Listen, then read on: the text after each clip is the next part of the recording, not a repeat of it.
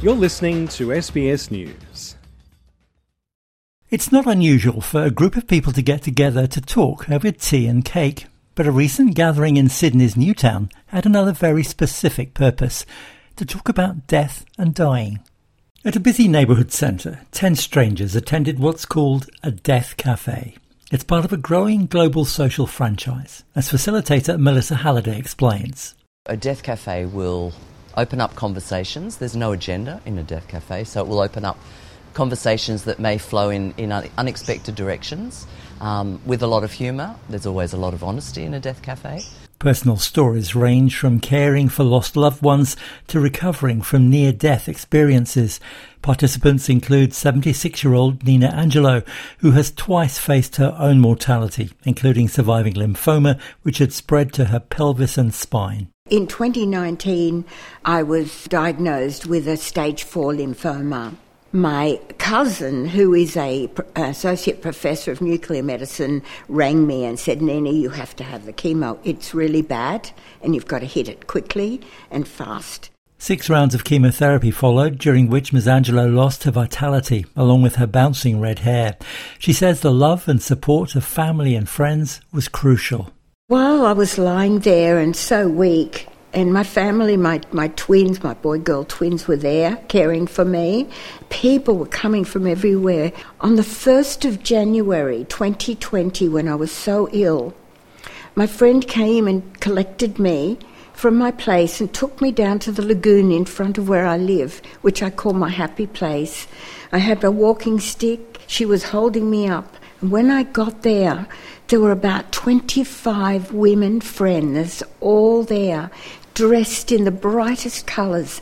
There were, pa- there were pennants hanging, there was a carpet and a seat for me there. And they were doing a big honouring for me. It was so overwhelming. And they presented me with a coat that they had been making every week. The women had got together and made this coat, which I called it the magical coat of the healing hearts. And they presented me with that coat. That is all part of the healing, the amount of love that came through. Four years later, Ms. Angelo is doing well and says the cancer diagnosis combined with a severe fall three years later have taught her a lot about resilience. Even though my body was breaking down, my spirit really came to the fore and went, No, you're going to be around for a while. Look at me now. Miss Angelo has Greek heritage, and her family history is as traumatic as the events she recently survived.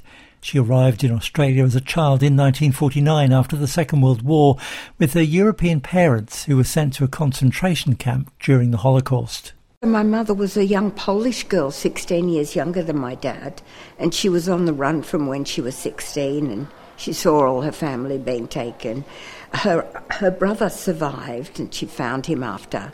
And my father was a Greek man, a Greek Jewish man, and he was an elite prisoner in Auschwitz. Then the war ended. They were, were taken on their death marches in different directions, and then they met in Paris in the Red Cross canteen. Still bearing tattooed numbers on their arms from their time in Auschwitz. Ms. Angelo's parents made a new life in Sydney alongside extended family. They celebrated life they danced. You know, my father was an importer. He brought the first Italian records into Australia. We had music always. They spoke 13 languages between them. We had people from everywhere. So our lives were full of people and gatherings and parties and love. Ms. Angelo's family history and her own health challenges touched many in the Death Cafe group, including 61 year old William Roach, who for 10 years listened to crisis calls as a lifeline volunteer. He welcomes the opportunity to speak candidly about death and dying.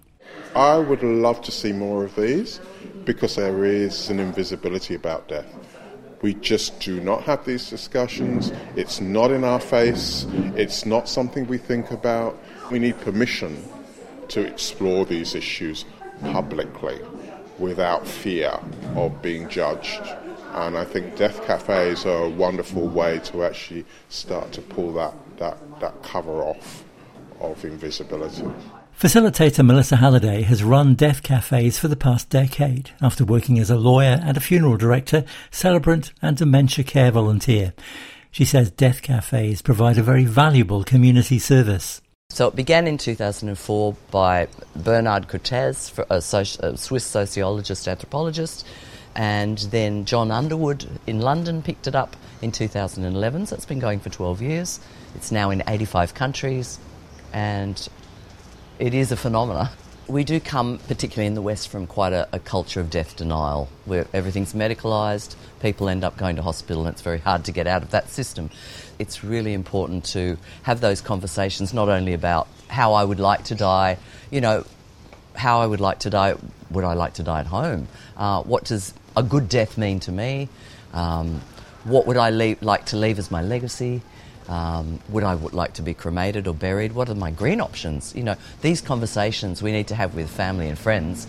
Participant Eric Young cared for his wife as she died of lung cancer and is now president of cancer support service Can Revive. He says in the Chinese community, speaking openly about death challenges many cultural norms. It's a taboo in Asian culture. In a lot of the Asian uh, community, people don't even talk about the cancer. They don't want to go to hospital because it's bad karma going to hospital. Some people don't want to get treated, right? Because uh, because of some of the cultural taboo and differences, and part of the know, part of the work of Can Revive is to bridge the gap According to the federal government, over the next 40 years, the number of Australians aged 65 and over will more than double, and the number aged 85 and over will more than triple. Palliative Care New South Wales CEO Kirsty Blades says despite living longer, few people discuss their end of life plans. Palliative care has a real focus on the living. But to live well to the very end does mean that you need to think about what dying well means to you. And that's where death cafes and forums like this become so important as they have that facility and that forum for open conversations around death and dying.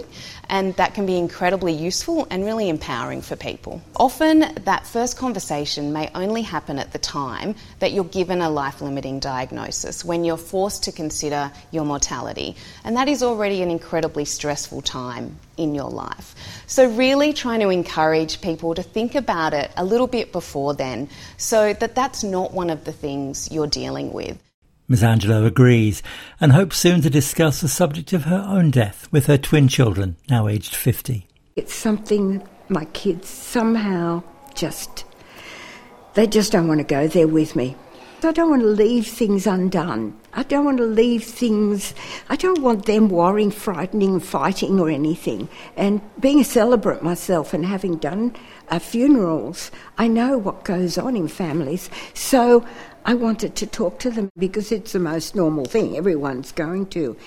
It is about the courage it takes to actually go into that place and share it, and that's what fills my heart. Alan Lee, SBS News.